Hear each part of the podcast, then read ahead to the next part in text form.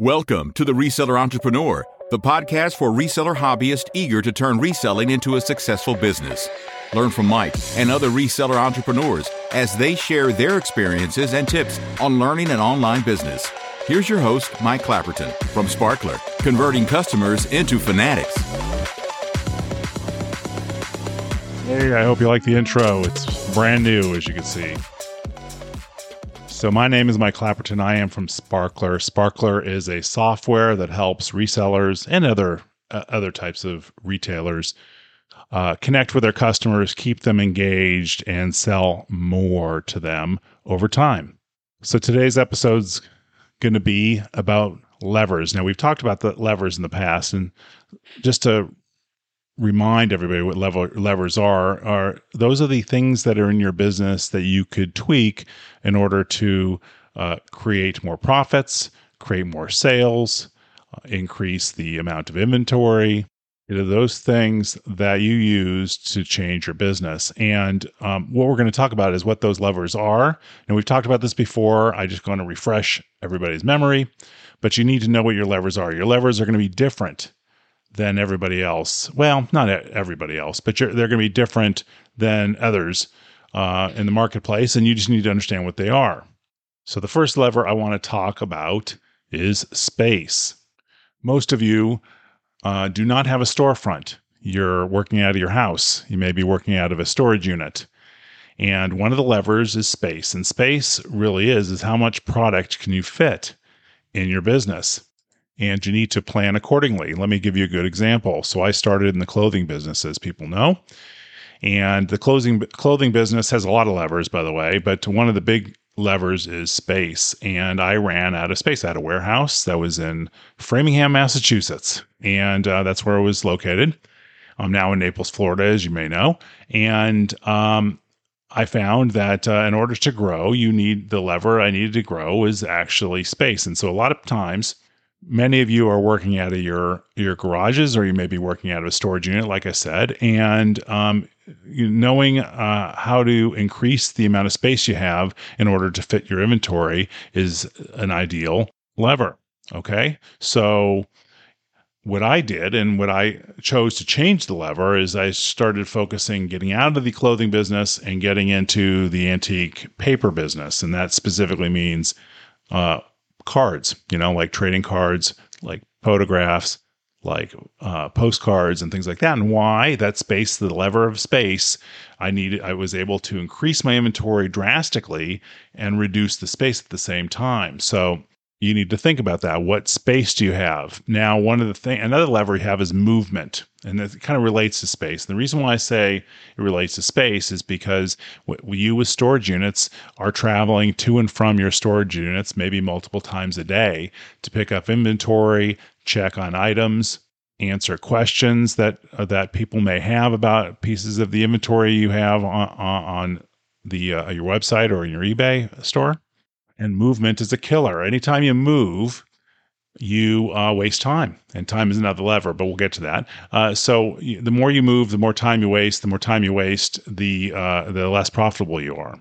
So it definitely relates to space at the same time. Movement relates to space, but it is a lever. So how do you minimize the movements in your business in order for you to list items, to pack and ship items, to prepare items for for listing. All that stuff requires movement, and the less movement you make, the more profitable you are. So, what I'm telling you is you want to minimize your space and you want to minimize your movement. If you do those two things, you can increase profitability pretty drastically. Which leads me to another one is time. All right. So if you minimize your space, you minimize your movement, you also reduce the time it takes in order to you to work for you to work. So I found myself in the clothing business working literally seven days a week, eight to really eight to 12 hours a day. Now you can do that. That's great. And like I said in many, many episodes, clothing is a low hanging fruit, and which is why a lot of people go into it. And uh, what they don't really realize when they get into it is that it's uh, not only competitive, which is fine, um, and the sell through rates are, are, are equally competitive but you're working a lot of time to keep up with people around you. And, and now the point is, is that you do need to actually list quite a bit in order to sell a lot. And while this is great and it's easy to to to do this, um, you end up spending a lot more time on uh, on clothing than you do in other other fields. And so, what I suggest is to minimize all three that I've given you so far. You want to minimize that, but especially time. Time is uh, time wasting is actually a big problem in the reselling business. You want to be able to, again, reduce your movement by buying centrally in one large location and buying a lot of inventory at the same time. Now, even if that's clothing, fi- figuring out where to go to, in order to buy in bulk. And some of us are blessed with having large uh, um, Goodwills and Savers and and Salvation Armies that have these these um, these liquidation specialty stores, and those are great. The bins, that they call them so far. But anyway, so those are great. And uh, but the thing is, is again, there's a lot of movement involved in that. So I prefer to actually buy from trusted dealers that can send me things in bulk because they they just don't want to list all those items. So what is the next lever? Well, the next lever is money. Now, um, it is very very simple to pick a small item that you don't have to do a lot of movement in order to list an item, and that you don't have to spend a lot of time finding the item. But how much is that money going to cost you? Or how much is that is all that going to cost you?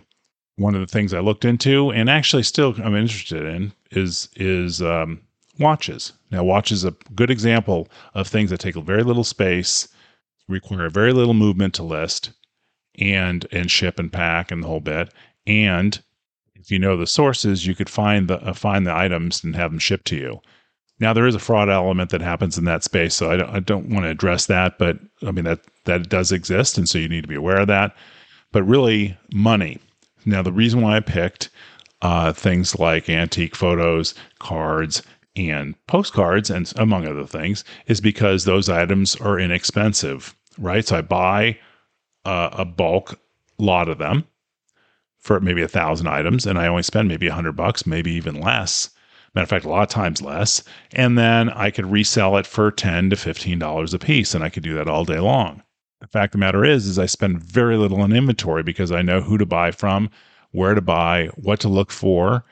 And often I buy directly from people on eBay. So there are a lot of people out there that don't want to take time to individually list items because um, it's a lot of work because they don't have a system generally. And so I have a system and we're going to go through that system in future episodes. But, um, you know, you really want to reduce the cost of your inventory. If you reduce the cost of inventory and you could sell at multiples of 10 and 20 times, which is very simple to do in the antiques business, then you, um, you are maximizing the amount that you're getting for your money. Now, mind you, you're not getting big money. So the difference is, and let's go back to the watch uh, situation watches can sell for three, four, five, ten thousand dollars, but you're going to spend probably uh, well at least fifty percent, if not seventy percent, maybe even eighty percent of the cost of that you're going to recoup. So, so the, the problem is if you spend eight thousand dollars on a ten thousand dollar watch, you better have a really good buyer in mind. And there are that they're they're on eBay. There's no doubt about it.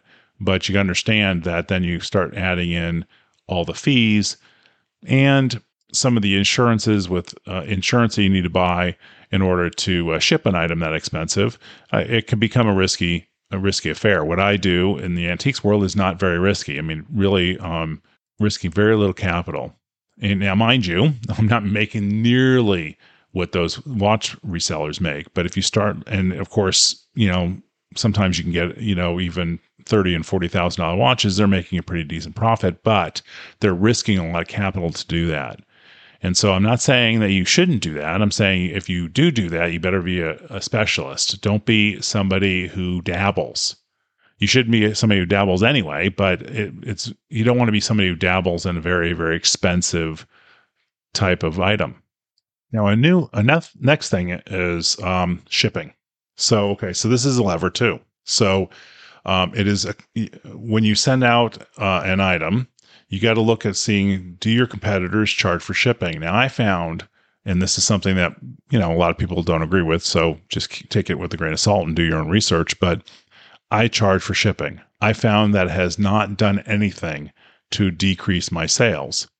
I sell just as much as i did when i was not charging for shipping. And what's nice about that is you're not starting in a hole and that's what happens a lot of times when people offer free shipping especially in clothes which are very very competitive they expect free shipping so even in clothing that I have left, I still don't. I still charge for shipping. I start charge four four dollars ninety five cents, and I charge three dollars ninety five cents to send out an antique. Now, do I ever lose money on any of that? Well, the answer is no, and that's the point. You don't you don't want to lose ship uh, money on shipping, and a lot of people uh, don't use this lever that's available to them. Now, I will tell you that if you're a massive clothes reseller and you have non specialty items and I don't even know if I have an example of that, but men's shirts, and maybe you sell thousands and thousands of them. Maybe maybe you don't want to charge shipping, but you then need to build into your price. Now, what I've found that when you build into your price, people look at it and want to spend less, and so you end up you end up really accepting offers that um, that may be slightly higher than um, that if you charge for shipping, but they're really not that much higher, and so it's a lever that you have, you should use it. So that is my opinion. It's only my opinion. It works for me. Now, what happens if you have somebody who buys two items and they want they say you, they want you to combine shipping? Well, of course you do that. That is a no-brainer. So you should do that, okay? But the point is is you're having the discussion as shipping is in the equation. So I found that people don't care if you have free shipping. They're going to still negotiate the price they want. They look at the price. The price is $20. And so they're going to only spend $20. But if you tell them, well, it's $20, but that includes shipping, they don't care. I guess that's my point. So what I find is that they still negotiate down to 20 bucks and I get 4.95 for shipping and so I'm really getting 24.95 and so you get the idea. Much more profitable. And the, the proof is in the pudding. I had about a 30% margin on clothing. Okay? Now when I sell clothing, my margins closer to 70%. And that's a huge difference. Now, mind you, it's not a lot of dollars, right? You're only talking 495 per transaction, but I have a lot of transactions. And when you get into the antique space, especially in postcards recently, is that they have now the eBay standard envelope, which means I'm collecting 395, but I'm shipping out for anywhere from well, 80 cents to a dollar five. I think that's a new one, 81 to dollar five. And of course, then when somebody brings that up, I always say, well, you know, there's the cost of the hardback envelope I sent. I send the the cost of the label because I'm using a thermal printer. Um, the cost of me having somebody pull the inventory and sending it out. So I have an answer for that, right? But I, ch- by the way, it rarely comes up. But what's nice is is that when you have people buy multiples, I combine the shipping down to one shipping charge always, and I mean, I miss a few. Don't get me wrong, but I try not to miss them. And then um, I put them all in one envelope. And what the beautiful thing about that is, is that the weight is not very much different because you have to go in one ounce increments. Um, that usually even three, even five cards are less than two ounces. They're slightly less than two ounces, so I can get away with it. So it's eighty-one cents. I never ever do the one ounce because for some reason that always seems to backfire. So even if it's only one card you know, you got the co- the cost of the envelope. I mean, this the uh, weight of the envelope. It's still two ounces. So anyway, point is, is that I don't lose money shipping anymore. It's it's a huge burden off of me, and it's and I would say it's going to be a huge burden burden off of you if you do it. Now, another lever that you have that you may or may not be using is to build your email list. Now, I've talked about this before, and um, I, matter of fact, the software that I built um, does this uh, helps you do this um, and actually makes it an automatic process. But you don't have to, right? You don't have to use the my software. You can do it completely by just doing the following. But it is a lever. What you're going to do is you're going to get a card, and that card is going to say, "Thank you for buying from me. Here is my uh, here. If you have any uh, questions, you can send me an email. Here's my email address. Here's my website. If you sign up today, uh, you can get free coupons, which eBay provides you. and um, you can get it them emailed to you so they could use them prior to purchasing again. Then you could push them to your your your uh, own website and use Shopify, or you could just send them back to your eBay store. Now I've done both. Um, there's pros and cons for both. Maybe we'll go that in a future episode. But the point is, is you want them looking at your products because they're your customer. eBay's the platform. I get that, but one of the one of the downsides of eBay, of course, is that they're constantly marking other people's stuff to your customers. So the point is, you want to make them your customers. So build that email list and do it manually or do it through an automated platform like mine, which will reach out to them every once in a while and say, "Hey, here's a new coupon." Um, but the point is, is that you need to be build that email list. That is a lever. So use that lever. Okay. Now the next lever is really kind of related to some of the others. Is that is offering discounts. Now one of the things that eBay does specifically, but you know other platforms do it too, is the ability to issue coupons or uh, have discounts. And I think you want to do that now. You know, I think as if your email list is small, you want to actually offer probably more discounts. Um, but uh, and then later when you have uh, more uh, your bigger email list you want to make sure that you offer more coupons because then the coupons you can mail out as opposed to actually just posting them. But those discounts are great. Matter of fact i think those discounts are much better than doing promoted listings. Now do i do promoted listings? Yeah i do. Um, largely because I'm a bit anal retentive and I look at that number, it's saying how many are eligible for promoted listings, and that number just calls to me that um calls to me and telling me I need to give discounts even more so. So um, you know, do should I, you do it? I think that's kind of up in the air. I think I do see some benefit of doing it, but that is a lever I don't necessarily want to maximize. So they always suggest that they that you you know do whatever the market's doing, seven and a half percent in in some antiques um, areas, and maybe even as much as ten percent in some clothing areas. I would say I don't do that. Now I did speak to somebody at eBay at one point. They said you should do at least one and a half percent, and you know so I've been doing it around one and a half to three percent at all times. I never really uh, go to nearly what they suggest because that's a lever that hasn't i mean it's it's panned out don't get me wrong i have seen a lot of promoted listings um, bring in uh, customers but not as much as discounts so i'd say focus on the discounts as a lever and less on promoted listings now we're going to talk about next week's guest um, so uh, i'm working on it right now but um, what if i were to tell you that some of these levers can be manipulated but you don't have to do the work so i have a guest coming uh, well, it's not next week, it'll be the week after. But she runs a business that does fulfillment. So think fulfillment by Amazon, but for eBay resellers.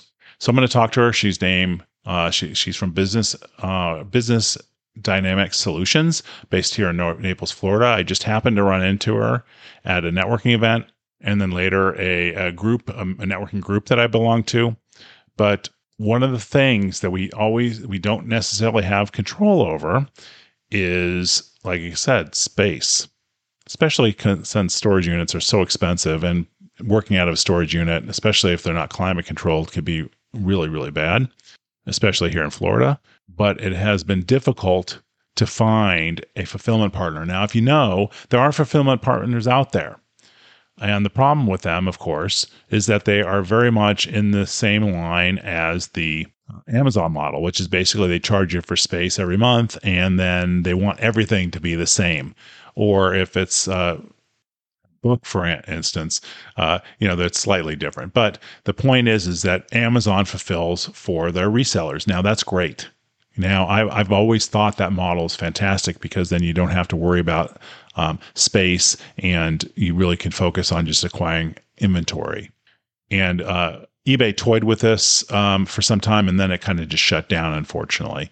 Uh, I think they figured out that it's a model that's difficult. Um, now, they do have this thing called the Vault for high end uh, trading cards and maybe artwork too, but definitely trading cards. And if you're in that space, it may make sense for you to do that because um, you know you're paying you're spending high end cards. These are not low end cards you're you're selling. These are high end cards, and so um, you know fulfilling have them fulfilled through eBay where they're they become responsible for the inventory uh, is great. But now What I'm not talking about is that. I'm talking about a, a business here that's here in Naples that will work with resellers to handle all your shipping. Now, oh, know that's um that's a big uh, there's a big field to that. So we're going to have her as a guest uh, in the next couple weeks. Her name is Jessica Macera. She's a very high quality business and very high quality individual. So, you know, listen up for that. Okay, so that's it for this week. Thank you very much for listening. Please go to our website at reseller.sparklercrm.com. That's S P A R K L E R C R M.com. So reseller.sparklercrm.com. There you could uh, see all the uh, or hear all the episodes. Excuse me. You could also uh, contact me through the form that's on the on the website. All right. So thank you for listening, and we'll see you next week. Bye. This episode has ended, but your journey towards turning your reselling hobby into a business doesn't have to. Head on over to reseller.sparklercrm.com for information and tips for running a successful reselling business. Don't forget to subscribe to the podcast so you don't miss an episode. Until next time.